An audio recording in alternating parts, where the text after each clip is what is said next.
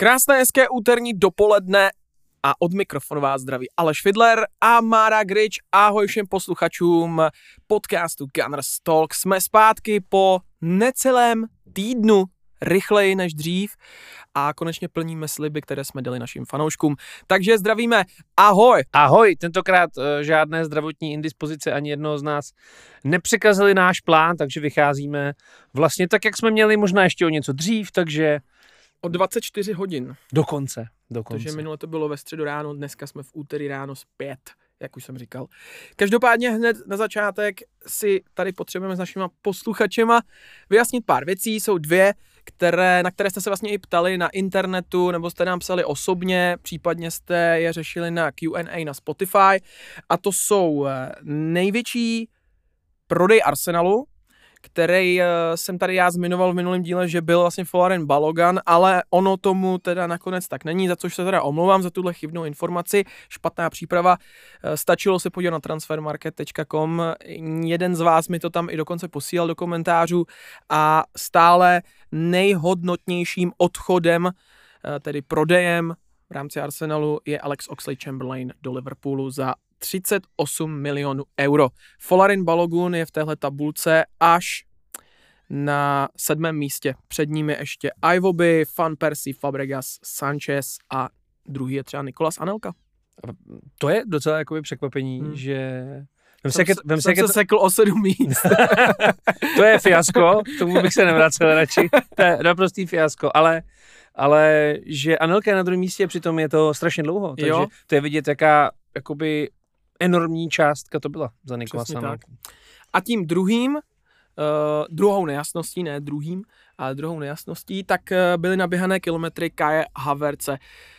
Asi jste nás úplně nepochopili v závěru minulé epizody.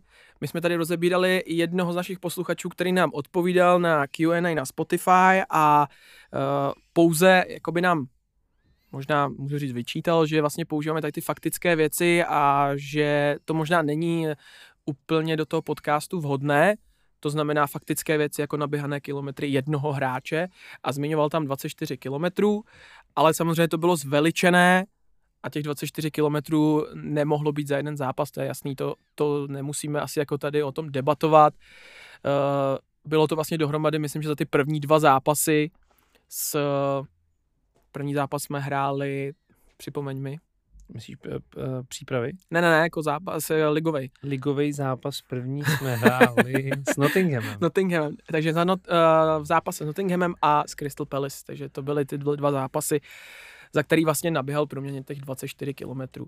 Tak jenom, abyste to jakoby pochopili znova, že to nebylo myšleno tak, že to je za jeden zápas, ale dohromady a že jsme tady řešili, že tyhle faktické věci občas prostě chceme zmiňovat, protože mi přijde, že je to zajímavé.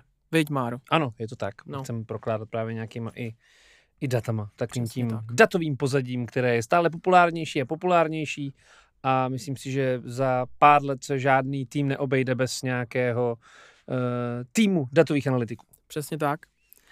Dobrá, tak to jsme si asi jako vyjasnili na začátek a můžeme se teda vrhnout na to, co nás čeká v osmém díle. Ono toho zas až tolik nebude, protože ten týden se toho vlastně moc neudálo plus byla ještě vlastně zbytek té reprezentační pauzy, no a pak už byl pouze zápas s Evertonem. Ten si rozebereme jako první, na půdě v Goodison Parku to bylo zase hodně trápení, ale nakonec s vítěznou tečkou.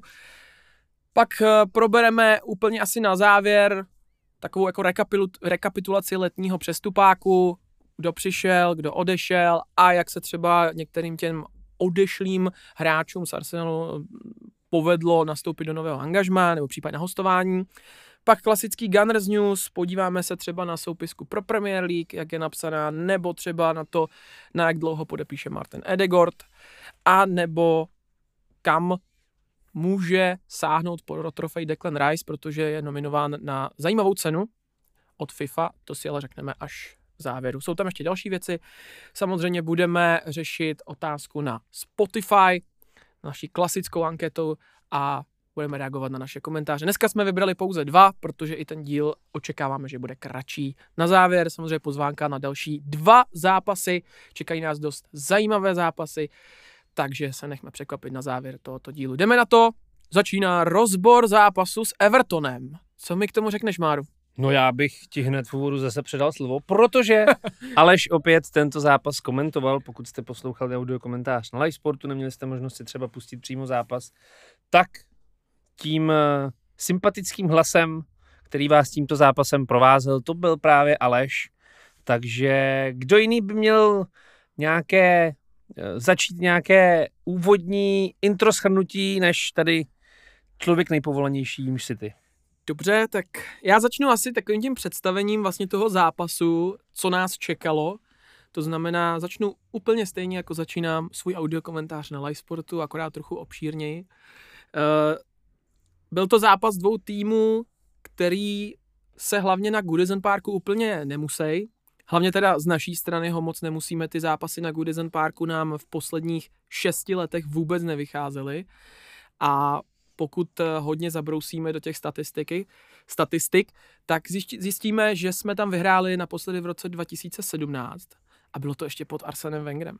Hmm. Takže vlastně ani Una Emery, ani Mikel Arteta do tohohle zápasu v Goodison Parku nezískali tři body. To je poměrně bídná statistika od nás. Uh, na druhou stranu to poslední vítězství bylo poměrně jednoznačný, 2-5 z pohledu našeho. A já jsem si říkal, protože ty zápasy, které jsme tam poslední dobou hráli, tak většinou buď končily 0-0, to byl jeden z mála výsledků, kdy jsme tam získali aspoň bod. Vždycky to bylo o gol, to znamená, buď jsme prohráli 2-1, anebo jsme prohráli 1-0. Ten poslední zápas, eh, kdy už byl u kormidla aktuální trenér Sean Dyche, tak eh, to byl vlastně zápas jarní části sezóny té minulé, a byl to podle mě taky jeden z těch zápasů, který kdyby jsme zvládli, tak možná dneska jsme mistři Anglie, nebo mistři Premier League. Ale vlastně jsme tam vyhořeli po výkonu Evertonu, který byl velmi dobrý, co se týče dozadu, tvrdý. Hráči Evertonu nám nakopali, znepříjemnili nám hru, dojížděli ty souboje, to se nám samozřejmě našim technickým hráčům nelíbí a samozřejmě pak na tom trpí ta naše hra.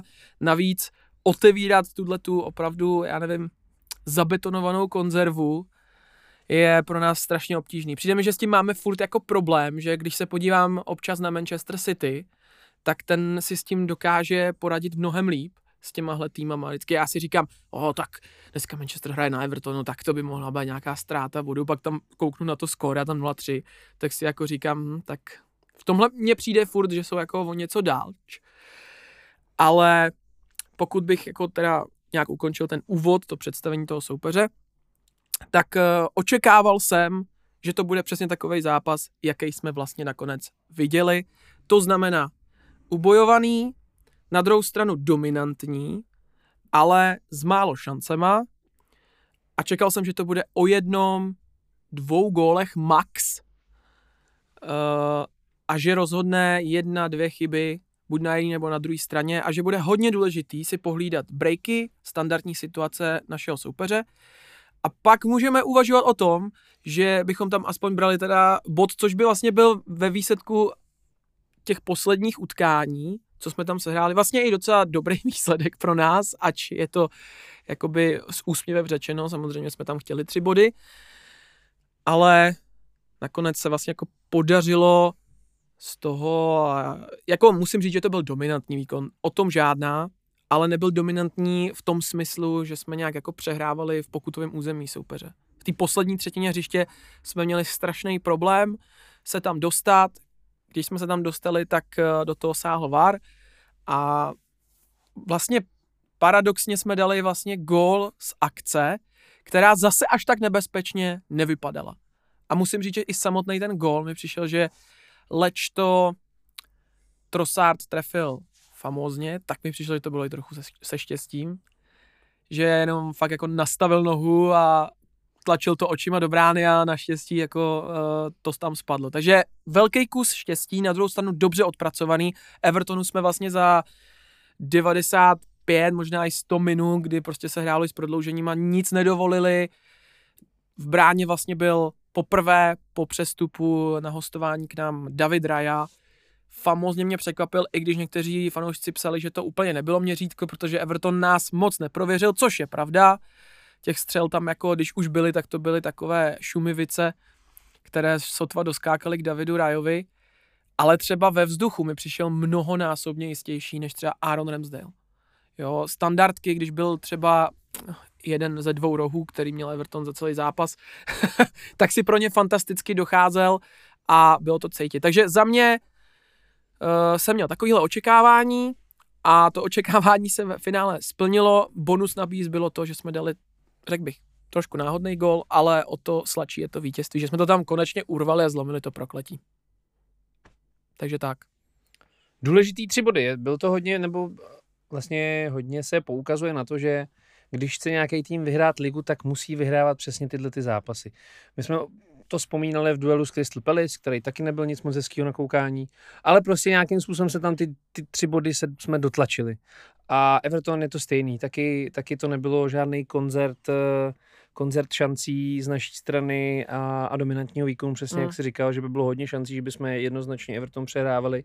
To tam prostě nebylo, ale opět to byl jeden ze zápasů, kdy, kdy, se to tam, kdy jsme to tam jako nějak dotlačili, prostě samozřejmě štěstí, ale šli jsme mu naproti a to jsou strašně jako důležitý zápasy tohle, který, když budeme umět a budeme v tom pokračovat, je, budeme umět je zvládat tyhle ty přesně proti těmhle na tým soupeřům, jako je Crystal Palace nebo Everton, tak pokud uh, budeme tyhle zápasy zápasy zvládat, tak je to všechno na nejlepší cestě, aby jsme zase uh, proháněli Manchester City pravděpodobně, protože jenom asi blázen by, by jmenoval jinýho adepta na titul než Manchester City. Hmm. Vypadají prostě zase dobře. Po první půli teďka hráli s West Hamem, že jo, pokud se nepletu. Jo, prohrávali. Prohrávali 1-0, jak jsem si říkal, že by, no ale výsledek, výsledek nakonec skončil 3-1, zase prostě uh, Manchester City zapnul na vyšší hmm. výkonnostní stupeň a, a tři branky rozhodly o tom, že zase tři body poputují k Citizens, takže je strašně důležitý zvládat tyhle zápasy a ještě bych taky vzpomenul, že mimo Davida Raj, který poprvé nastoupil základu, tak taky vlastně jsme mm, e, v závěru minulého dílu tak trošku Artetovi navrhovali, jestli by nestálo za to Kai Havertze posadit, trošku ho nechat vydýchat a jestli by právě místo něj neměl jít Fabio Věděl, který se jevil jako v dobré formě, a to se také stalo. Mikel Arteta očividně poslouchá náš podcast, my mu za to děkujeme a kdykoliv bude hledat radu, nechť si zapne náš další díl. OK, to bylo krásný. a No, jak se ti líbil Fabio Vieira? Já jsem byl rád, že, že nastoupil místo Havertz, že zkusil prostě zase trošku jinou alternativu, když mi přijde, že Havertz, eh, jsme se o tom bavili, nebudeme mm-hmm. se k tomu vracet, že tak se trošku prostě hledá. A tak jsem měl radost z toho. Jo, já jsem měl taky radost, že tam ho dal, když jsem si četl sestavu, ještě než jsem byl vlastně eh, doma, tak už vylezli sestavy a viděl jsem Fabia Vieru, tak, tak říkám, jo, super, tohle vidím rád, protože jednoznačně bylo vidět, že tu formu má v úvodu sezóny. Na druhou stranu tohle bylo strašně těžké utkání pro něj. Jakože tohle je přesně to utkání, kdy asi úplně nevyužiješ ty jeho schopnosti na maximum. I když on teda umí vymyslet něco překvapujícího, to je jako taky pravda, že on tu myšlenku, kterou vymyslí z ničeho nic má. Možná i proto ho postavil Mikel Arteta. Na druhou stranu je to přesně ten zápas, kdy to trio hráčů uprostřed hřiště v podání Everton, Dukure, Onana a Gana, že jo, Idrissa Gay, tak ty tam prostě jsou houževnatý, ty ti tam nakopou, nenechají tě vlastně jako chvíli nějak jako přemýšlet s balonem, musíš to dát hned od nohy, těžký. Za mě těžký, určitě to nebyl nějaký ten úplně nejlepší výkon Fabia Viery, ale, a to je to, co jsem tady říkal před eh, podcastem Márovi, že dneska bych nebyl vlastně vyloženě vůbec negativní na náš výkon, že by to bylo třeba jako utrápený nebo tak. Samozřejmě moc eh, fotbalové krásy to nepobralo svým způsobem, ten zápas neutíkal tak, jak by si třeba fotbalový fanoušek přál, že by akce střídala akci, šance, šanci, to ne, ale mně se jakoby líbila ta soudržnost, ta kompaktnost, organizovanost naše, že jsme měli jasně daný úkoly a ty jsme plnili.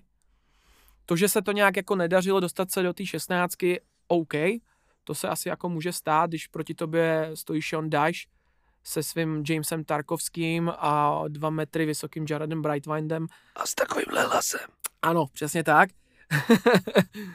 Borec, který uh, posadí fréra, že se nesměje, že jo? To si pamatujeme u Matěje Vidry. Uh, to jsme trošku odbočili, ale jakoby pro Fabia Vieru za mě hodně těžký utkání na to dokázat, že do té základní sestavy patří. Na druhou stranu si myslím, že nesklamal, ale vlastně jako ani nějak extrémně nic navíc nepředvedl. Určitě bych ho pochválil za přihrávku na ten neuznaný gol Martinelli, to byla famózní průnikovka přesně do nohy Martinellimu, ten to pak zakončoval a Thierry Henry na zadní tyč. Uh, jinak vlastně měl tam pár centrů, jo, ty centry proti Evertonu, to je, to je takový jako složitý, no. My nemáme úplně typy ala prostě Viktor Boniface, Romelu Lukaku, Olivier Giroud, který by zužitkovali ty centry. Niklas Bentner. No, no. pryč už. No, dobře. takže, takže jako já se vždycky divím, že vlastně vůbec hrajeme na nějaký centrovaný balony, ale samozřejmě někdy to tam prostě poslat musíš za obranu rohlíčkem, přízemní balon, ale ty vysoký centry to je taková pro mě u Arsenalu dost neznámá. Přijde mi, že už dlouhodobě nám to nejde. Možná nám to naposledy šlo, když tam byl Žiru. To byl takový borec, který si měl odstavit hráče, byl hodně nepříjemný zády k bráně, z rohu dokázal z neskutečných pozic nastavit kebuly. Takže to bylo asi naposled, kdy jsme byli jako vyloženě nebezpeční uh, ze vzduchu. Ale jako za mě Fabio Věra, nebylo to zklamání, nebylo to ani nic nadstavbového, ale takhle bych mohl vlastně ukázat na jakýkoliv hráče z té sestavy, protože mi to přijde, že to bylo fakt kompaktní týmový. Spíš, než že bych vyzvedával individuality v tomhle konkrétním zápase. Souhlas, já naprosto souhlasím. Byl to týmový výkon, kdy nikdo jako nevyskočil, hmm. výkonnostně všichni hráli tak jako by standard. Jo. Nikdo nesklamal. Přesně možná... Mm, chce se mi říct, že jako možná Edin Ketiach byl mm. možná, nechci říct nejhorším hráčem, ale vlastně do ničeho se moc nedostal, ale měl to strašně těžký strašně, zkrátka, no. Strašně. Takže to, tomu nelze ani jak, nějak moc vyčítat. Jako no. by když tam přišel Jesus, tak to bylo to samé. No jasně. Jo, takže oba dva to měli obrovsky těžký. obrovsky těžký. Hodně typologicky stejný útočníci, jeden je trošku víc, na tom asi lepší technicky, ale proti, prostě, no, když máte na zádech Jamesa Tarkovského nebo Benamího, to je to samý. Teď tam ještě je ten mladý Jared Brentwhite a ten byl výborný mimochodem. No dobře, to byl vlastně jako nejlíp hodnocený z jo. celku Evertonu. No, no, no a on má taky zajímavou statistiku, že ho dosavadních těch kolech, co se odehráli, tak ještě ho nikdo nikdy neudělal jako jeden na jedno hmm. v souboji. Což je teda taky zajímavá statistika. To je. A on je mladý, že jo? On ještě reprezentuje U21 Anglie. Hmm. Takže se možná Anglie rodí další zajímavý stoper v Evertonu. Škoda, že ho koupí Chelsea, jako všechny hráče. No, Možná, no. Snad už ne. Možná za Tiaga Silvu, ideálně. Hmm. Už bude odcházet, ten taky bude hrát asi do 50. To. Takže tak, no. Takže uh, pro útočníky obrovsky těžký, pro záložníky do té zahuštěné obrany něco vymyslet, nějakou překvapivou přihrávku, taky strašně těžký. Celkově těžký. Těžký, těžký to bylo. Těžký to bylo, rodilo se to těžce, to vítězství. A já bych se ještě vrátil k Fabio Vierovi. Mně se líbilo, že se dostal do šancí. On hnedka vlastně v úvodu zápasu před velkým vápnem tam byl v dobrý pozici, ale překop, docela jako jo. vysoko. Jo pak, eh, pak vím, že tam měl přesně nějaký ty, nějaká ta souhra se Zinkčenkem, který ho vysunul po kraji. Fabio Vieira se dostal k centru, ze kterého nakonec třeba nic nebylo. Střílený centry do malého vápna, tam vím, že posílal několik. A pak se dostal k jedné velké příležitosti po střele Edegarda, kdy uh, Pickford, uh, chytal Pickford, že jo? Uh-huh. Jo, jo. Uh, který vyrazil vlastně míč na, na malý vápno a Fabio Vieira se dostal k dorážce, akorát to tam zblokoval uh, skluzující obránce. To jo. byla jako velká a příležitost. Jenom řeknu, že už to bylo za stavu 0-1, že to byl jeden z breaků. Jo, jo, to bylo přesně, přesně. Tomu už myslím, že byl i Jezus možná na hřišti, ne? Uh, já myslím, že asi možná jo, no. no že ale tam, teď si taky nejsem jsem tam do toho taky zapojoval. No, takže mně se jako ten výkon Fabia Viery líbil a přesně taky, co jsi říkal, když jsem, měl jsem vlastně takový trošku uh, kontrastní myšlenky, co se týče vlastně zařazení Fabia Víry do sestavy. Na jednu stranu jsem byl strašně rád, a na druhou stranu přesně jsem měl strach, jak se popasuje s těma hovadama, který tam Vrton má, Dukure, hmm. Onana, hmm. Uh, Idrisa Geje, že jo, a, a nakonec to jako nebylo, i jsem měl strach vlastně o Regarda, že jo, jak, jak ho tam, jestli ho tam, jestli ho tam nějak jako neto nezlámou, nebo tak. A, no mimochodem od Edegord prostě mně přijde, že na tom Goodison Parku mu to jako šíleně nejde Hmm. Neřekl bych, že dneska to bylo, nebo v neděli, že to bylo nějak uh, špatný, ale přijde mi, že on je taky ten typ, že potřebuje trošku víc času kolem sebe a tam u něho vždycky Onana nebo Gay a nebo prostě Dukure tam byli a vždycky tam do něj strčili a hned mu nakopali. Jemu to úplně nevoní, to no, na něm vidět. No. Že spíš ty soubojoví hráči jsou třeba právě jako Saka, který to dokáže ustát, ale taky jako schytal hodně od uh, Mikolenka, ten ho tam taky jako hodně cepoval. Takže no, musím říct, že prostě klasika, no, Sean Dash. Ale přišlo mi, že v tom jarním zápase to bylo mnohem víc tam prostě oni nás brali s balonem, neustále jsme byli faulovaný, jako to byl faul za faulem. Tentokrát to nebylo tak ostrý, ale i tak to bylo nepříjemný. No. Mě jenom prostě mrzí, že ty týmy, který trénuje Sean Dash, tak to je prostě jedna ta samá pohádka. On neumí vymyslet vlastně jako v podstatě nic jiného, než zalézt na vápno, čekat na standardky a na breaky. Jako jo. A to je, to je celá taktika Shona Daishi a to se opakuje, ať už je v Burnley nebo je teďka v Evertonu. Uh, na druhou stranu je fantastický, že on dokáže hrát s tím, co má. Hmm. A dokáže vlastně jako sekundovat těm týmům té nejvyšší špičky Premier League. Na druhou stranu Everton má furt jenom jeden bod, ještě do, do teďka vlastně nevyhrál a je na 18. místě za ním je pouze jako Luton a, a, a, a, a, a ježíš, no, teď si nespomenu. Taky nevím teď. Myslím, že tam uh, Barnley. Asi, Barnley. paradoxně. Hmm, hmm. Možná vyhodí Companyho, Dajše a Dajš pojede se zpátky do Burnley a Company půjde do Evertonu. ne, takže ne, to takovýhle teď se děje jenom na českém rybníčku. Ano, ano. Dneska, dneska vyhodili Josefa Webra, ano. místo něj Pekotal a vyhodili z Karviny taky... Hejduška. A místo něj půjde Weber, podle mě.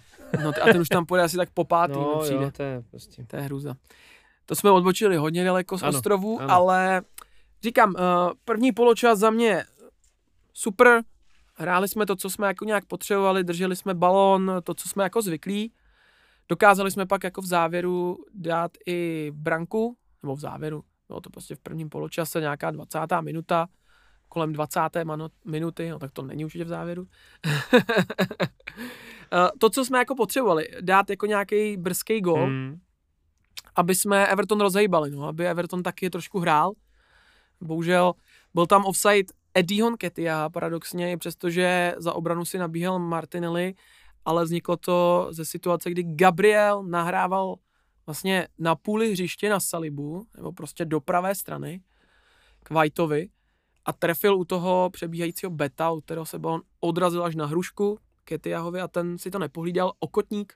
Hmm, tak nějak, strašně no, jako milimetrový offside. No. Bohužel, no, byl pískan tady ten osm, pak z toho vlastně eh, vznikla ta situace, kdy on to sklepl Fabiu Věrovi a ten vysel kolmici na Martinelliho, ten to krásně obstřelil kolem Pickforta. Bohužel, no, byl by to krásný gol. Myslím, že i Martinelli by, Martinelli mu by slušel, protože už čeká na ten gol poměrně dlouho. Zatím má samý asistence. Takže veliká škoda. Na druhou stranu on se vlastně hned potom zranil. Vlastně, on se, podle on, mě přitom se přitom, zranil. jo, jo, on, jo, už, jo. on už vlastně, kdy to VAR zkoumal, tak už tam, už ho tam promasírovával vlastně lékařský personál Arsenálu takže on asi při tom sprintu podle mě si tam něco natáhl, takže vlastně dvojnásobná smůla pro Martinelliho jednak nebyl, nebyla uznána ta branka a pak musel odejít ze hřiště hmm. a nahradil ho Leandro Trossard. Ano, to jsem byl hodně skeptický, protože pamatujeme si na jeho poslední vystoupení proti Fulhamu, kdy začal od začátku na hrotu a nebylo to úplně ideální. Myslím, že po půlce střídal, šel tam Eddie a Eddie pak to vlastně otočil. No, Leandro Trossard výborný utkání vlastně. My jsme, ho, my jsme ho chválili vlastně v té předsezónní přípravě, jsme říkali, a. že možná by měl hrát od začátku místo právě Martinelliho, ale Arteta vsadil na Martinelliho od začátku. Pak a dal gol v Community Shieldu, že jo? Pak dal gol v Community Shieldu a vždycky jako střídal a pak, když nastoupil od začátku, přesně jak si zmiňoval proti Fulhamu, tak to nebylo hmm. nic moc. No ale teď nakonec uh, vlastně rozhodnul to utkání. No? no jako u něho mi zatím přijde, že on je prostě hráč jako žolík skvělý. On prostě je evidentně žolík. Že on prostě přijde do té unavené obrany a umí to jako zahrát, ty závěry zápasu. Jasně, tady to nebylo jako v závěru, ale i tak jako přišel do toho zápasu vlastně v polovině první půlky a musím říct, že ten jeho výkon byl výborný a vlastně paradoxně on hrál vlastně vlevo místo Martinelliho celou dobu a dal vlastně gol zprava po fantastický zpětní přihrávce Saky. Ale jako za mě taky dobrý výkon. No. Jako říkám, já jsem tam neviděl nějaký slabší článek, možná, jak říkáš, Edin Ketihach, možná asi jako nejméně výrazný, ale že by, to, že by to prostě bylo něco tragického, to se fakt říct nedá. A když se pak přesuneme do druhé poloviny, tak musím říct, že druhá polovina byla z naší strany o něco lepší. Už jako i ten začátek byl lepší, měli jsme tam nějaký náznaky šancí hned v úvodu. Líbily se mi ty přihrávky, co si říkal, ty, ty skrytý od Zinčenka, polajně dlouhý za obranu, ty byly hodně dobrý. To jsem si vždycky říkal, jak je možné, že to není offside a byly to fakt skvělý přihrávky. On jich, tam měl několik právě na, Fab, no. na Fabiavi. Už jsem si říkal, že, že ta spolupráce vlastně několikrát byla jako zajímavá jo. po téhle straně, jako z levé strany od Fabiavi a od Zinčenka. No. no. vlastně dvakrát jim to vyšlo. Dvakrát hmm, se dvakrát. tam vlastně ze strany docela jako valil na bránu. Jo, jo, jo. Jednou to dával centr, po druhý pod sebe, to nějak nevyšlo. Pak už si na to James Tarkovsky dával pozor. Ale no, jako ten druhý poločas jednoznačně z naší strany o něco aktivnější, pomohlo možná i uh, to střídání Ketiaha trošku, i když jako mě nepřišlo, že by Jezus měl nějaký obrovský vliv na to utkání. A taky rozhodli rohy, kterých jsme měli podle poměrně dost, ale uh, po úvodu, kdy jsme vlastně se snažili hrát no mé střílený do vápna a když jsme vlastně jako zjistili, že to vůbec nemá cenu, tak nastala změna a vlastně mně přišlo, že až celý druhý poločas jsme to hráli na krátko všechno rozehrávaný na krátko a začalo to být nebezpečný. Mělo to nějakou hlavu, mělo to patu, přišlo mi, že Evertonu to úplně nevonilo a paradoxně tady z té jedné uh, situace, kdy jsme to rozehráli na krátko, jsme pak vlastně dali ten gol. Takže skvělá reakce, možná i v o poločase, že Mikel Arteta řekl, hele, tak to prostě nemůžeme hrát ty rohy, nemá to cenu, oni tam mají prostě vysoký hráče, my nemáme prostě na to uh, vzdušnou kvalitu, jak by se dalo jakoby říct, tak pojďme to prostě hrát tak, jak jsme na to zvyklí, technicky, eh, dáme si to hezky, fotbálek, tady to a on to vyšlo. Toť můj jako názor a pak vlastně přišel ten gól, no a ten možná můžeš rozebrat ty, jak se ti to zdálo. Já jsem vlastně jako říkal, že za mě to byl trošku náhodný gol, trochu mi to připomněl Lo branku Mesuta Izela první v Arsenal, kterou dal v Lize mistrů proti Neapoli. Podobně ten balon skákal, od Aarona Ramseyho a taky to dokázal takhle skvěle trefit, umístit, ale v jeho podání to spíš vypadalo, že on to prostě umí. Tady mi to přišlo. A teď jako se vší úctou k Trossardovi. Ten balon od Saky byl těžký, skákal jako prase. jako bej tam prostě jakýkoliv jiný možná hráč, tak uh, to někam nahulí, nebo to prostě skončí u praporku, jde to vysoko, možná to ani netrefí, možná to přeskočí mu to nohu. Tyjo, Trossard to nastavil ještě svojí slabší levačkou a jenom vlastně jako ta přidávka byla poměrně prudká a on vlastně jenom tak jako nastavil, nechal to plachtit a na zadní se to odrazilo od tyče a skončilo to v bráně. Pickford vlastně na jenom koukal. Ten už jako nečekal, že by to mohlo skončit v bráně. On to byl dost poměrně překvapivý kop, musím říct, v tu chvíli. Takže co na to říkáš ty? No, jak já si myslím, že se shodneme asi, že že to takhle rozhodně nebylo myšlený, no. Že, že přesně, on to měl i jako na dlouhou nohu celkem, tak to tam nějak jako nastavil, nastavil tu nohu a snažil se podle mě to trefit, ten skákající balon aspoň nějak, aby, aby to šlo na bránu a naštěstí to, naštěstí to dopadlo takhle, t, hmm. tímhle, tímhle způsobem a a díky tomu máme tři body. Jordan Pickford, přesně jak se říkal, se jenom koukal. Nechtě víc takových momentů, kdy se Jordan Pickford eh, bude jenom koukat, jak mu míč uh, vlní síť za zády. Já nevím, proč mě je hrozně nesympatický Jordan Pickford. Já taky hmm. A, a mě taky jo. a eh, Myslím, že jsme to už zmiňovali možná na začátku úplně vlastně našeho podcastu, kdy jsme, myslím, zmiňovali, jak budeme typovat jak dopadnou, jak dopadnou týmy Premier League, jak bude jako tabulkový postavení. No. Teď já nevím, kde já jsem měl Everton, ale rozhodně Everton prostě jednoznačně klesající trend od doby, co tam byl Carlo Ancelotti, tak od té doby, jak on odešel, pak tam byl. Rafa Benitez. Rafa Benitez tam byl taky. Pak tam byl Frank Lampard. Frank, no, a tam už to začalo. No, no, no. ne, tak už ono podle už mě ten, Rafy. ten, ten pád jakoby je znatelný a já si myslím, že, že to nezastaví asi, Mm. no. Že, že, ten, že ten klesající trend je takový, že, že Everton, myslím si, že se stoupí letos. A tak možná by jim to prospělo. Ono, Hmm. někdy ty týmy, podívej se třeba na Zbrojovku, že jo. Zbrojovka teďka sestoupila a získala nového majitele. A možná jakoby s tím novým majitelem může pomýšlet na lepší časy, že jo. Třeba i na nový stadion a tak dále. Že jako Takový někdy to nadechnutí, Ano, očištění, souhlas. všechno špatný je k něčemu možná někdy dobrý. Jo, jo, asi fanoušci Evertonu by jako určitě No, nesouhlasí. jasně, no, tak ty určitě ne. Takovejhle nadhled určitě nemají, ale jako jo, proč ne, no. Ty ortodoxní určitě ne. takže, takže tak, no. ale Každopádně- fanoušci Liverpoolu ty určitě zase jo, že? A ty jo, no. No ty budu Ale zase přijdou o to derby, no. mm, Merseyside. Merseyside, přesně tak. mm, No, každopádně, se stoupí, kdyby si měl... podle mě. Cože? Podle mě se stoupí. Asi jo, no. Asi jsou jako žhavým kandidátem společně uh, s finančně nesoběstačným uh, s ostatními týmy Lutonem. Mm. A podle mě i to Barnley, že si myslím, že ten Vincent Company asi příliš ještě pře, jakože nadhodnotil ty svoje schopnosti, že to asi možná ještě na tu Premier League úplně není a kort jako z Burnley, no. Mm. Takže složitá situace. Tady v těch třech týmech. Myslím si, že z těch, co postoupili, tak vlastně si myslím, že paradoxně asi na tom nejlíp bude Sheffield, no. Mm. Uvidíme. Uvidíme. Uvidíme, přesně Uvidíme. tak. Každopádně uh, pak vlastně už po tom góle jsme moc jako Evertonu nic nepus, mm, jako nepustili, protože my jsme ho sice nechali tak nějak hrát, přišlo mi, že jsme využili toho, že vedem a hodně často jsme rozehrávali až vlastně na vlastní polovině a ve vlastním vápně. Chtěli jsme, aby Everton se vytáhl ten blok, aby jsme mohli překonat to, co prostě umíme. V tom třeba byl fantastický David Raya, že vlastně byl jako další hráč do pole, který, který tam vlastně rozehrával společně s dalšíma hráčema a opět bych vyzdvihnul Declana Rice, my jsme o něm zase nemluvili skoro, ale on byl zase fantastický. Odběry balonů, soupeři, rozehrávka, přehled, jako v podstatě úspěšnost přihrávek eh, skoro na maximum. Je boží. Úspěšno, je fakt fantastický. Jako je to přestup, který se za ty prachy zatím naprosto vyplácí. A musím říct, že podle mě do půl roku se zaplatí. No.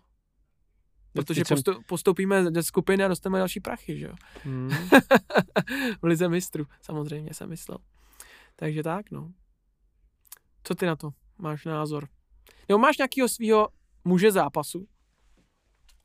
Muž zápasu pro mě asi David Raya. Poprvé vlastně nastoupil v základní sestavě a byl jako, neměl tam moc věcí k řešení, ale přesně jak jsi říkal, ta, ta hra, která ho zdobí a proč, důvod, proč asi byl taky přiveden, že přesně může, může hrát toho třetího stopera, Mhm. mm-hmm. vytáhlejšího před vápno a distribuovat ty balony, tak pardon, tak to ukazuje. doznívá nemoc. Ano, ano. tak, to, uh, tak to ukázal a já si vybavu akorát střelu Danjumi možná. Jo. Tam jako to šlo nad, tam ani David No, no, no. nemusel zasahovat, ale Pak tam byla ještě jedna střela Idrisi G a ta byla taky taková jo, v prv- stečovaná. prvním poločase. No, no, no. to, no. to vlastně musel jít na zem David Raya. Za mě jako muž zápasu David Raya, uh, ne úplně tak jako výkonem, ale prostě první start a ukázal rozhodně potenciál. Jo, souhlasím. A tím bych to možná ten zápas s Evertonem uzavřel Souhlas. s tím, že jsme získali velice důležitý tři body. A jdeme dál, protože příští týden nás čeká severlondýnské derby. A na to se hodně těším, protože Tottenham je po pár letech zase poměrně v dobré kondici.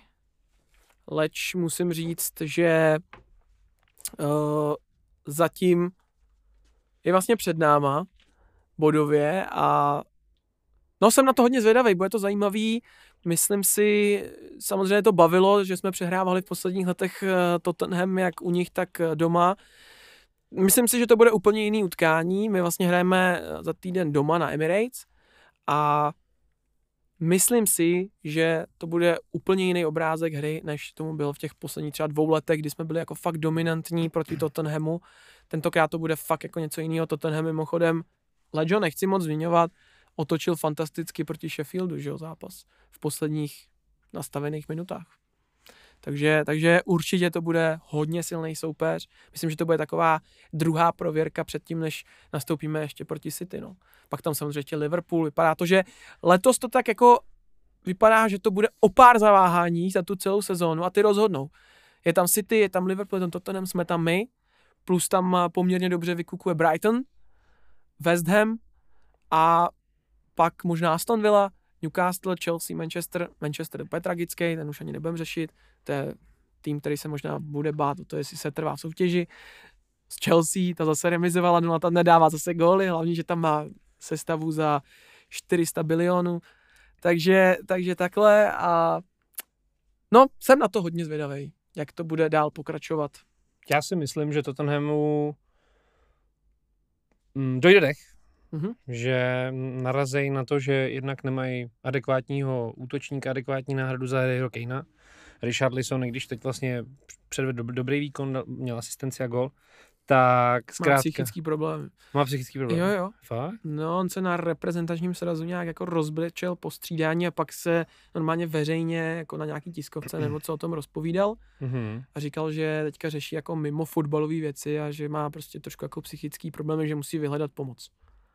Aha, to jsem nevěděl, no držme mu palce, ať se z toho každopádně dostane, ale chtěl jsem říct, že, že i když by byl jakoby v pohodě, tak, tak to prostě není, není, není střelec, který by dával 30 gólů jako Kane. A, a na to hmm. si myslím, že to tenhle dojede, jestli bude jako na pozici forwarda stavět Sona, asi může být, ten je schopný určitě dát 15 gólů, ale každopádně těch 30 gólů Kejna, nebo 30 gólů ne, ale že on se nějak kolem týdle mety, kolem 20-25 gólech eh, pohyboval každou sezónu, tak podle mě bude těžké ho nahradit a podle mě na to, na to, ten dojede a určitě si vybere slabší chvilku, podle mě 6-8 zápasů a to bude mít za následek toho, že skončí podle mě tak pátý, šestý. Určitě bych to tenhle nebral v potaz na pozici mm, absolutního favorita na titul nebo, ne, to... nebo týmu, který by proháněl si ty. Jo, taky jsem to jako nemyslel, spíš jsem jako říkal, jako v tom úvodu sezony to zatím vypadá, jo, že určitě. to je jako souboj tady těch čtyř týmů, pět, šest, asi, asi, si myslím, mm-hmm, asi si myslím, že to bude větší měřítko než třeba s Manchesterem. No.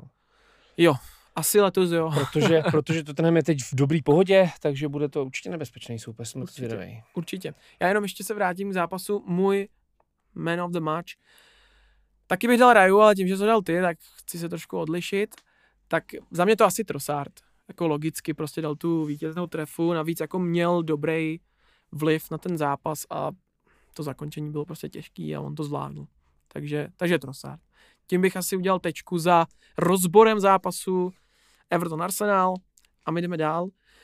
Jdeme do transfer show, ta sice nám eh, vlastně pro tenhle díl nic nenabídla novýho, ale my jsme vám chtěli vlastně jako zrekapitulovat ten přestupní termín letní, takže uh, ještě jednou vlastně příchody do Arsenalu, Declan Rice 105 milionů liber, Kai Havertz 67 milionů liber, Jurien Timber 38 milionů liber, ale bohužel teda zraněn skoro na půl roku. No a David Raya hostování za 3 miliony liber, plus je tam za nějakých okolností i povinná obce na závěr sezóny. Takže to je tohle. No a teď odchody. Aby jsme v tom měli nějaký uh, systém, abyste věděli, jak to celý vlastně je, protože jsme to tady říkali na přeskáčku, nebo respektive na přeskáčku. Postupně jsme to řešili, jak se to vyvíjelo. Takže odchody uh, Rob Holding, Crystal Palace 4 miliony uh, liber. Rob Holding už hrál? Vůbec nevím. Vůbec nevíš, nekoukal jsi Fiasko. Fiasko. No, tak ten bude zase lepidlo v Crystal Palace. ano, ano, ano. Jako Mo Elneny. Na toho se vyjádřil Arteta, že v týmu pro něj jednoznačně jako lepidlo. Mm-hmm. Takže jsem taky zvědavý, jak dlouho tam ještě bude oxidovat. A on, on, nějak, on je zraněný, ne? Už se vrací do tréninku. Jo, jo. Hm. Byl od zimy a teď už, už začíná být fit, hmm. takže tak. Pak tam máme Alberta Sambio Lokongu, ten šel na hostování do Lutonu a hrál teďka o víkendu svůj první zápas. Nevím, jak se mu popravdě dařilo. Ty jsi ho sledoval? Ne. tak nechme, nechme ho letím uzrát, až odehraje pár zápasů, tak se na to koukneme. Uh, Folarin Balogun, to je zajímavé jméno. To můžeš možná říct ty. Folarin Balogun je jméno, který my zmiňujeme snad v každém díle. Ano, a nesmí a, chybět ani osmý díl. Ano, a bude, podle mě, to je prostě rituálek. Eh, vždycky budeme změnit Folarina Baloguna na každý díl. A Folarin Balogun, dámy a pánové, uh, si připsal premiérovou branku za Monaco. Vyrovnával ano. na 2-2, tuším. Myslím, že jo, jo, jo. Na 2-2 střídal teda, ale krásný start pro mm-hmm. Fullarina. Ještě Držme mu palce. Připomenu, že jsme ho prodali za 30 milionů liber plus bonusy. Krásná část. Takže to nebyl ten největší prodej Arsenalu. Sedmý až. Nuno Tavares eh, na hostování v Nottinghamu, tam zatím jsem to nějak nesledoval, upřímně, přiznám se. Uh, Pablo Mari do Monzy, 5 milionů liber, tak na to jsem úplně zapomněl. a nevím, no, jak to vidíš ty, mě upřímně ani už moc jako tak nějak netrápí Pablo Mari. Nebyl to nějaký můj oblíbenec. Tak on vlastně ani moc nehrál, byl no, vlastně právě, no. dobu, takže, takže neměl moc šance ani ukázat, co v něm je. Artur Okonkwo, hostování v Wrexham. To Na to vlastně... jsem se teďka koukal, zatím nechytá, zatím je dvojka, ale v Wrexhamu se daří. Ryan Reynolds, jako musím říct, zase dělá dobrou práci s tím druhým hercem. McElhenney, myslím, že se jmenuje Elheny. Jsou čtvrtý. Mm. Zatím v úvodu. Samozřejmě mm. ještě dlouho, do konce sezóny, ale pokud by jako udělali hned během roku další postup, tak jako klobouček. Mm. Uh, Alex Runarsson, tam je to Cardiff City hostování, to jsem viděl, že chytá ve druhé lize. Uh, nevím jak, druhou ligu úplně nesleduju, ale, ale chytá pravidelně zatím. Granit Jacka za 22 milionů liber do Bayernu Leverkusenu došel a tam si musím říct, že Leverkusen sleduju mm-hmm. i kvůli jako český stopě a Granit je boží posila pro ně. Hraje fakt skvěle. Jako musím říct, že to je jeden z nejlepších hráčů tam. No. Jednoznačně na něm vidět, že mu to sedlo a jakoby uh, ho přitahovali ty španělský trenéři. My přijde mi, že mu ty styly španělských trenérů asi sedí mm-hmm. nějakým způsobem. Jako fakt mu to tam jde je vlastně u všeho, rozdává fantastický balony a, a vždycky jako si tak říkám, to je proč není u nás. Mně se prostě líbil, jako z toho, jak se on vy, vy, udělal jako z nuly úplného hrdiny. To je, to je prostě, no je to skvělý příběh, no. Mrzí mě to, že odešel takhle předčasně, myslím si, že třeba sezonu ještě dvě mohl dát u nás. Uh, pak tady máme Meta Turnera v Nottinghamu za 7 milionů liber. Meta Turner zatím chytá pravidelně, proti nám si nečuch. Hmm. v prvním zápase. Eh, Kieran Tierney na hostování v Realu Sociedad taky pravidelně nastupuje. Dva zápasy zatím má mm-hmm. v Realu Sociedad, co jsem viděl podle hodnocení, tak nic moc. Mm ale uvidíme. uvidíme. Tak je tam krátkou dobu. No. Ainsley Maitland-Niles, který odešel do Lyonu, tak to se přiznám, že vůbec nesleduju. Taky nevím. Taky nevím. Já jsem upřímně na ně úplně zapomněl. Hmm, Ainsley. Uh, Austin Trusty, Sheffield United taky, nevím, vůbec si nepamatuju, hmm. že by nastupoval. Teď jsem fakt na to vůbec nekoukal.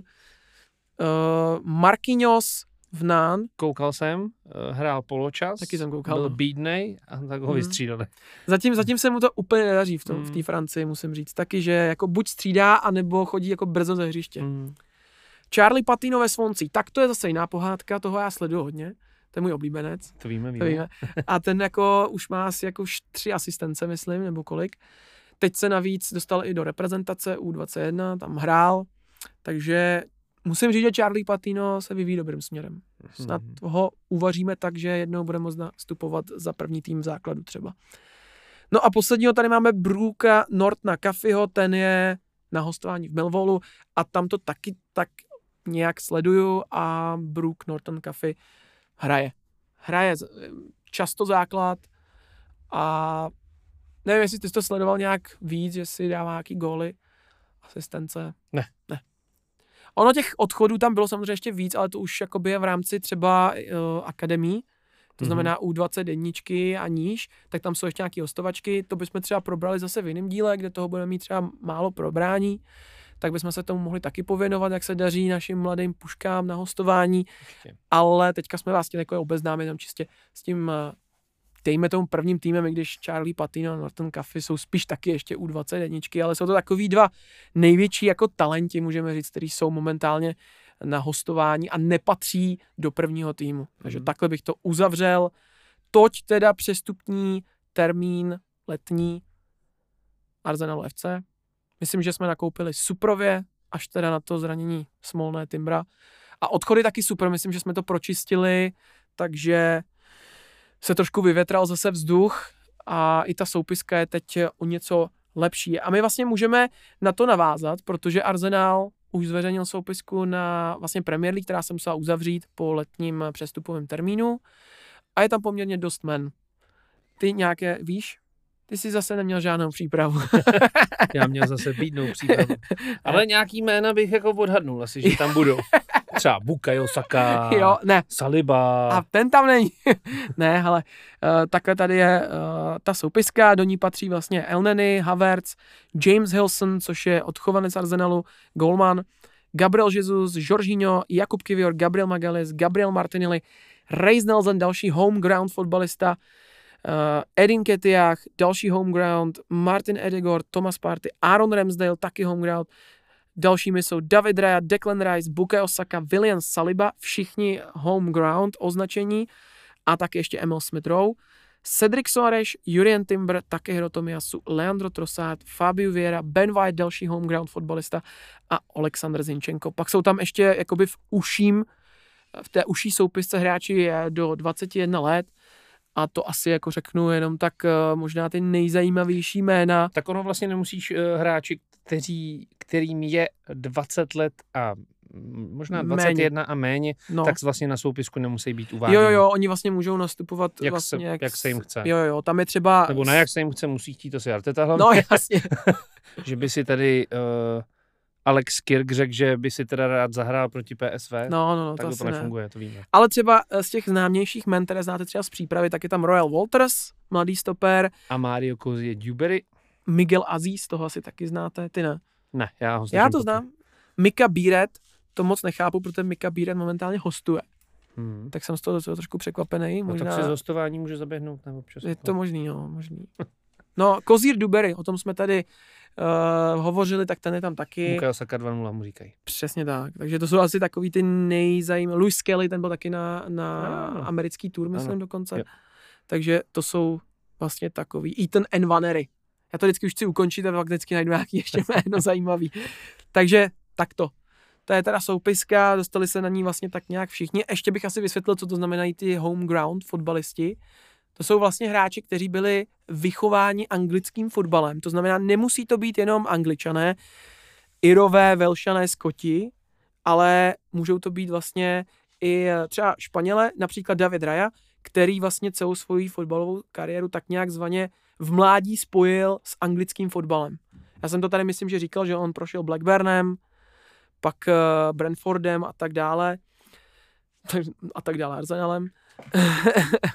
takže, takže on vlastně má to označení a vždy to je označení proto, když jste v klubu, v nějakém klubu jste zaregistrováni a máte pod uh, eh, 21 let, Nemusíte odehrát jediné utkání, proto taky mezi ně je patřen uh, William Saliba, který je u Arsenalu vlastně od nějakých 18 let. Nenastoupil vlastně do jediného soutěžního zápasu, ale je vedený v tom klubu takže je vlastně jako home ground, když tam byl vlastně od tak útlýho věku. Byl tam pod eh, těch 20 let a je tam doteďka, tak tím pádem je jako, jako odchovanec v podstatě braný. Jo, takže to je třeba David Raya, který sice není odchovanec Arsenalu, ale byl odchovaný jiným jako anglickým týmem. Declan Rice to samý, jo, další prostě odchovanec anglického fotbalu a tak dále. Říkal jsem tam další jména Angli, angličanů, který máme v týmu, takže to je asi jako vysvětlení toho, pojmu home ground. Tak jo, jdeme dál. Reprezentační pauza. Odpočinem si. Kolik hráčů si myslíš, že jelo na reprezentační pauzu před tímto zápasem? Ty máš číslo někde? No mám, no. Mám to tady. Jakože i z mládežnický... Ne, ne, ne, ne, ne. Bral jenom... jsem čistě jakoby první tým. Jo, první když, tým. Když to máme od obránců, tak jo, to bude Ben White. Ne. Jo, jo. ne, ne, ne, nebyl. Jak to, že nebyl? Do anglické reprezentace byli povoláni čtyři Aha. a Ben White mezi nimi. Jak to? Ale Fiasko. Ketiach vůbec premiérově. Katastrofa. Tak to víme. Edin Ketiach, jo, ale moc šancí nedostal to. Uh, Od ne. Eh, Jaroslava no. Šilhavýho anglického nároďáku. 2.0. Gareth Southgate. Saka, Rice, Ramsdale. No. Ramsdale chytal proti Skotsku, mimochodem dostal vlastně jako od Maguirea. Že se nedivím, že to je McVay. No, takže A tak. proč tam pořád Jaroslav Šilhavý anglického fotbalu dává? Ty já nevím, no. Ale zastával se ho po zápase. No, hrozně, hmm. hrozně se ho zastával. To jsou bráškové. No. No, no pak uh, za brazilskou repre Jesus Martinelli a Gabriel byli povolaný Edegor za Norsko, Raja šel za Španělsko, Zinchenko Ukrajina, Havertz Německo, Trossard Belgie, Tomiasu Japonsko, Karl Hein, naše golmanská trojka za Estonsko, Jakub Kivěr Polsko a William Saliba Francie. 16 hráčů tedy reprezentovalo své země, plus teda ještě tam byli uh, Brook Norton Caffey a Charlie Patinoho uh, za U21, ale vzhledem k tomu, že jako nejsou momentálně v Arsenalu, tak v tom seznamu nejsou. Já tady mám i některé výkony, jak si dařili uh, hráčům na tom reprezentačním srazu. Asi nejzajímavěji se jevil právě Leandro Trossard, který dal uh, proti Estonsku v kvalifikaci gol, na který mu přihrál Lukaku v 66. minutě a podle serveru SofaScore měl hodnocení 7,8. Dobrý. Slušný. SofaScore teď podle mě tady musí nám navalit nějaký balík peněz za reklamu. Není to reklama, bohužel, placená. No, to je blbý. To je blbý. To je blbý. To je blbý. Leandro Trossard si přivezl z reprezentačního strazu prostě dobrou formu. Asi jo, no. A navázal na to, co jsme rádi, vystřelil nám tři body. Tak děkujeme. Děkujeme, Leandro. Jen tak dál. Jo, pak klasicky prostě Gabriel odehrál třeba 90 minut za Brazílii, uh, Jesus s Martinelli jenom uh, střídali, každopádně Brazílie vyhrála 1-0. Uh, Ramsdale si připsal start proti Skotsku, to už jsme říkali, dostal vlastně nějaká od Harryho Maguirea. Německo vyhrálo přátelský zápas proti Francii, Kai nastoupil v 64. minutě, asistoval na vítězný gol Leroya Zaného. Jeho hodnocení je 6,7, no tak to moc není. Martin Edegord dal rozhodující trefu proti Gruzi na 2-1, hodnocení 7,8, mm-hmm. taky velmi dobrý. A pak tady mám právě Charlieho Patina, ten si odbil debit za anglickou 21, nastoupil v 84. minutě proti Lucembursku, no tak to moc nestih. Takže to asi jako takový ten nejzajímavější věci ohledně reprezentační pauzy a my se můžeme vrhnout na jednu zajímavost a to je Martin Edegord a jeho nový podpis smlouvy. Rozveď to. Martin Edegard uh, podepsal smlouvu do roku 2027. No jako ještě nepodepsal, ale, ale tak jsou. Už je to prej jako v podstatě hotový, že by to měl hmm. tenhle týden podepsat a příští týden by se to mělo oznámit. Takhle to jsem to čet. Velice jako důležitý, velice důležitý. Martin Edegard, to asi nemusím zmiňovat, je prostě základní stavební kámen všeho. Mm-hmm. Kapitán, prostě lídr, který eh, podle mě zkrátka má vedoucí hlas a vedoucí slovo v té kabině, takže to je, to je skvělý. No my jsme o tom mluvili, že, že ten trend je vidět, že Arsenal podepisuje ty důležité hráče, že pardon, že vlastně v době, kdy se ten tým tvoří svoji vlastní jako identitu a, a sílí a sílí a, a míří k těm největším úspěchům, tak je důležitý, že to jádro neodchází, že to je podle mě, to se stalo, už jsem to několikrát zmiňoval, tohle se přesně stalo při takové té druhé éře Arzena Wengera, kdy už všichni tyhle ty hmm. Pirezové, Ljungbergové, Henry, Berkampové odešli a místo nich přišli Nasry, Robin van Persie, Gael Clichy, Koloture, všichni tyhle hráči a v době, kdy se kdy se tenhle tým měl jako spevnit a, a sehrát se, mít to jádro, tak přesně tyhle hráči začali odcházet, že jo. Mm. jedna takže Arzen Wenger furt vlastně při, přiváděl za ně náhrady a náhrady a víme, že to vlastně jako pak uh, vedlo k tomu, že Arsenal byl furt ten top tým, ale už necílil na to, aby vyhrál a, a k tomu pak samozřejmě stavba stadionu a těch peněz bylo méně a tak dále hmm. a tak dále, takže, takže taková horší, horší období pro Arsenal. Takže teď tady je vidět a je to důležitý, že ty hráči neodchází a doufejme, že nebudou odcházet a že, že i příchodem Declan Rice se podle mě ještě víc Arsenal dává jako najevo těm ostatním hráčům, kteří třeba mohou přijít, hele, máme tady ty opravdu top hráče a, a že se tam ty top hráči uh, nebudou bát chodit. Přesně tak. A jenom připomenu, že to prodloužení je do super roku, je to vlastně 2.7, což je super. A ještě tam je opce na další rok, to si vlastně asi říkal, ale co bych jako řekl, tak já jsem někde četl vyjádření ohledně toho přímo Martina Edegorda, on říkal, že by chtěl být v Arsenalu prostě dokud to půjde je tam opravdu velice spokojený a jsem za to velice rád, protože nikdy bych si to v minulosti nemyslel, že tenhle ten talent, kdy si vynášený do nebes ve svých 16 letech, kdy odešel vlastně z Norska rovnou do Reálu, někdy zakotví v Arsenalu a bude taková hvězda tam, no, na úrovni třeba Kevina De Bruyneho. Jsem z toho fakt potěšený a doufám, že to vydrží dlouho, protože Martin Edegor dal zapomenout vlastně na ty časy Mesuta Ezila, kdy já jsem fakt třeba byl jeho velký fanoušek. Já jsem byl jeho velký fanoušek Mesuta Ezila a Martin Edegor to jakoby hodil do ústraní a teď prostě Martin Edegor je pro mě ten top. Já prostě mám rád tady ty špílmachry. Mě to prostě baví třeba víc než jako ty uh, útočníci, i když jsem byl vždycky od jak živa třeba já vedený jako útočník, tak jsem vždycky měl rád tady ty přihrávkový typy, ty špílmachry, ty, co tvoří tu hru. Proto prostě třeba já, mě strašně třeba mrzí, teď když jako zabloudím hodně jako do českých uh, vod, tak mě mrzí, že třeba Sparta strašně v tomhle uh, zabíjí toho Michala Ševčíka, že jo, který přišel z Brna. To je prostě hráč, já na něj chodím jako na Bčko, protože tam dělám hlasatele, to se taky musím přiznat. Ale a prostě vidím tu jeho genialitu, on to prostě má no, v té noze. On tě umí najít prostě přesně do nohy, vymyslet nádhernou průnikovku a trošku mě mrzí, že dneska ty český týmy tím, že jako postrádají tyhle hráče, tak vlastně už na tyhle hráče nehrajou v tom rozestavení, že pro ně vlastně jako nemají místo a třeba ve Spartě je to úplně zářný příklad. My podle mě základní problém českého fotbalu je, že my takový jako hráče nemáme. No jasně, a nebo když máme taky jeden z no, jo, jo. milionu nebo jednou za 20 let, no, jako prostě, prostě to máš Český klasický. fotbal negeneruje, negeneruje přesně tyhle ty kreativní hráče a je to vidět i ve Slávě a ve Spartě. No. Na těch pozicích, kde by ty kreativní hráči měli být, tak ve Slávě hraje za Fejdes, cizinec. Mm. Ve Spartě hraje Kairinen, Lači, že jo. A... a... jakoby, ale ve Spartě ta pozice neexistuje, že jo. Mm tam to jsou jakoby dva středopolaři defenzivní jako box to box záložníci v podstatě. Což není úplně ten špilmacher, který se drží jako ofenzivně vepředu a jenom to tam rozdává těm křídlům a útočníkovi. Což mě jako mrzí a přijde mi, že zrovna tady to je jeden z těch mála hráčů, který se nám narodil a zase ho tam někde držíme. Ale já to ještě pochopím, že prostě se musí přizpůsobit nějaký tý hře Sparty, že tam už je trošku jako jiný level, než to bejvávalo. Takže, takže takhle. A to jsme odbočili hodně mimo Odbočil. Arsenal. U nás s tím nemáme problém, máme tam takovýhle tři hned. Cash by šel jeden z nich do nějakého českého týmu. Mohli by nám jejich talent dát do nějakého hráče našeho.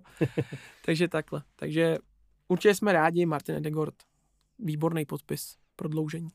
Veď? Souhlasím, naprosto. OK. Pak tady máme další uh, rubriku. Declan Rice byl nominován na trofej FIFA The Best. Já si myslím, že to je jedna z těch trofejí, která se bude vyhlašovat i s, se zlatým míčem. Eh, v téhle nominaci je kromě něho pak i třeba Julian Alvarez, Marcelo Brozovič, Kevin De Bruyne, Ilkay Hindohan, Erling Holland, Rodri, Kviča Kvarackelia, Kylian Mbappé, Lionel Messi, Viktor Osimen a Bernardo Silva.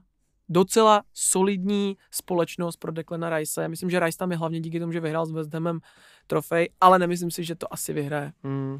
Takže ale i tak už je to jako podsta, že tam máme po dlouhý době nějakého hráče, i když ne jako ze sezóny s Arsenalem. Ale máme tam Ramsdale, o tom jsme se bavili minule, mm-hmm. který je vlastně na tou Jašinovu trofej, že jo? Je to tak. Takže tak.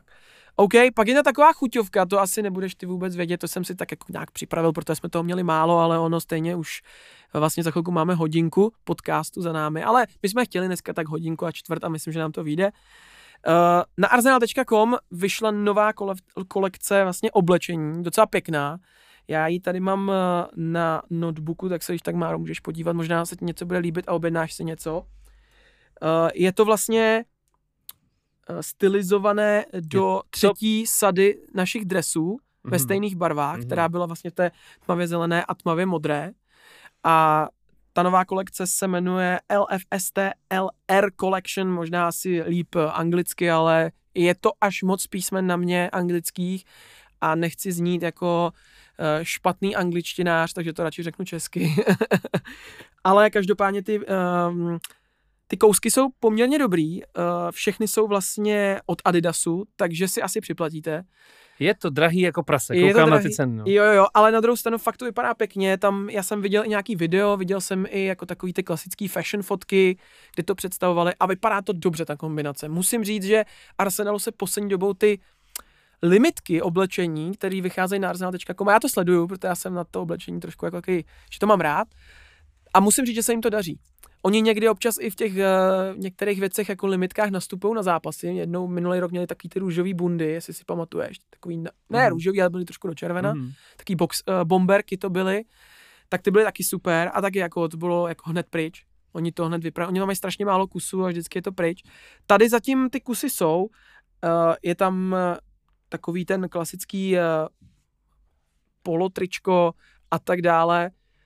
OK, OK, uh, Mára mi tady ukazuje, že musí na vlak, takže to zkrátím. Takže prostě koukněte na to, arsenal.com shop a určitě to stojí za to se na to podívat a koupit.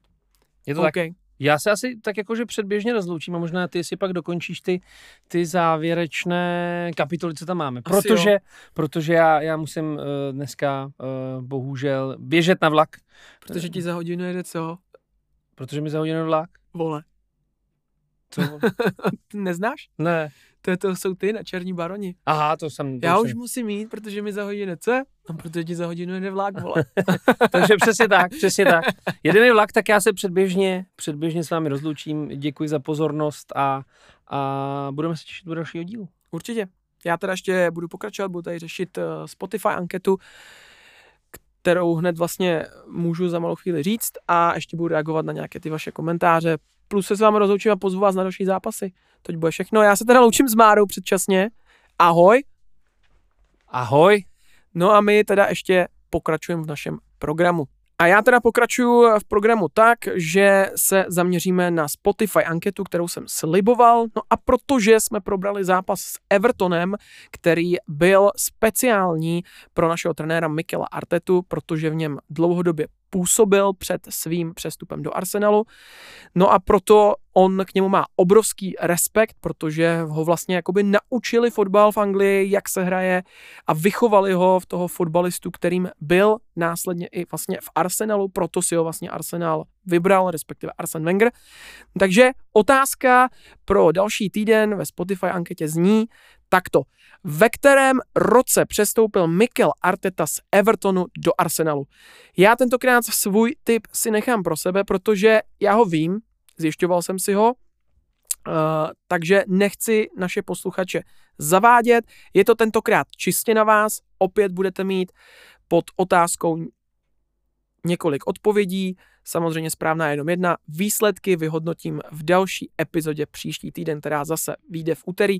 Takže se moc těším a zároveň přebíhám do vyhlášení výsledků té minulé ankety ze sedmého dílu. Ta zněla, která z nových letních posil Arsenalu se vám zatím jeví nejlépe. Na výběr byl Havertz, Rice, Timber, Raya, jak jinak.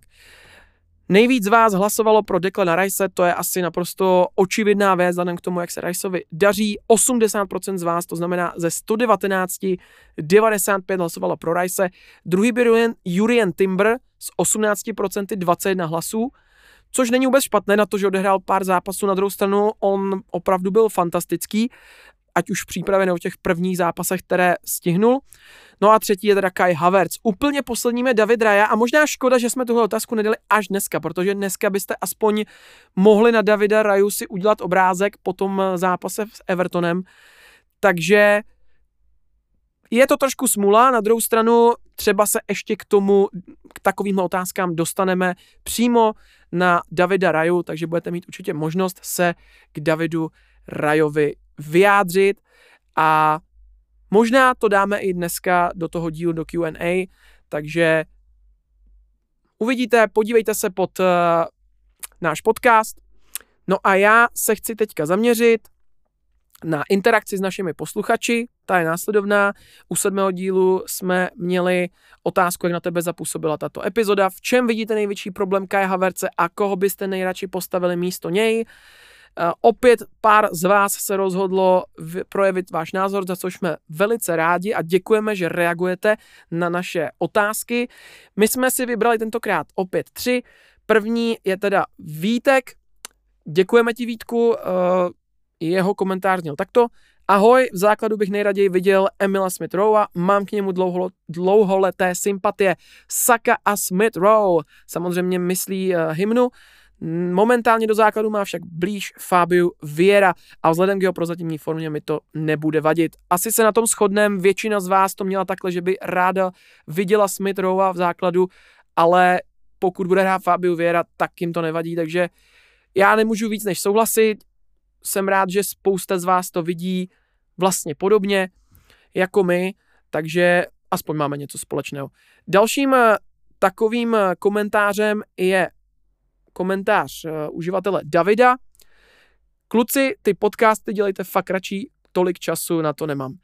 Davide, uh, určitě se budeme snažit, aby podcasty byly o něco kratší, ale vzhledem k tomu, že poslední dny jsme měli neustále nějaké zdravotní potíže, ať už já nebo Marek, tak jsme eh, toho měli víc na probrání za těch 14 dní, takže ono to opravdu tak nakonec vyšlo a my, když se pak rozkecáme na nějaké téma, tak je to trošku s náma horší. Každopádně dvě minuty, tak eh, teda dvě minuty, eh, dvě hodiny samozřejmě max, ale chtěli bychom tedy podcasty opravdu dělat uh, do té hodinky až hodinky a půl, to si myslím, že je taková ideální věc a myslím, že když budeme pravidelně dělat po týdnu uh, vydávání, tak ono se toho zase až tolik nenakupí, takže to bude tak vycházet. Takže toť naše odpověď. Já jdu dál a třetí otázku tady pak mám od Tomáše. Ta zní, Nezmínili jste zásadní moment zápasu s Manchester United a to příchod Maguirea. To je pravda, to jsme nezmínili, a to se omlouváme. Samozřejmě možná jsme ho ušetřili, protože jestli posloucháte náš podcast, tak my jsme na některá jména uh, dost, neřekl bych vysazená, ale můžeme, umíme si z nich udělat srandu a myslím, že Maguire byl jeden z nich, tentokrát jsme na něj zapomněli, takže jsme ho tak nějak ušetřili, takže Oni samozřejmě na něm nenechali nit suchou fanoušci Manchesteru a ani pak uh, angličtí fanoušci v zápase se Skotskem v reprezentační pauze. Takže myslím, že Maguire už té kritiky a posměšku dostal hodně a my jsme ho prostě tentokrát chtěli ušetřit. Takže takto. Příště si ho určitě rádi na paškál vezmeme a nezapomeneme na něj. To byla tedy eh, to byla tedy Q&A, sekce, kdy jsem vám odpovídal na některé vaše komentáře.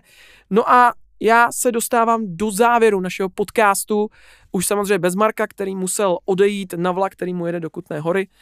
Eh, takže se pomalu s vámi rozloučím, ještě než skončím eh, osmý díl našeho podcastu, tak připomínám, že se stále můžete hlásit na post redaktorů na stránce commonewgunners.cz nebo respektive cz.sk kde stále hledáme nové redaktory a budeme vděční, když se přihlásíte a pomůžete nám s obsahem našeho milovaného klubu, protože zkrátka každý takovýhle člověk se hodí, který chce dělat ty aktuality.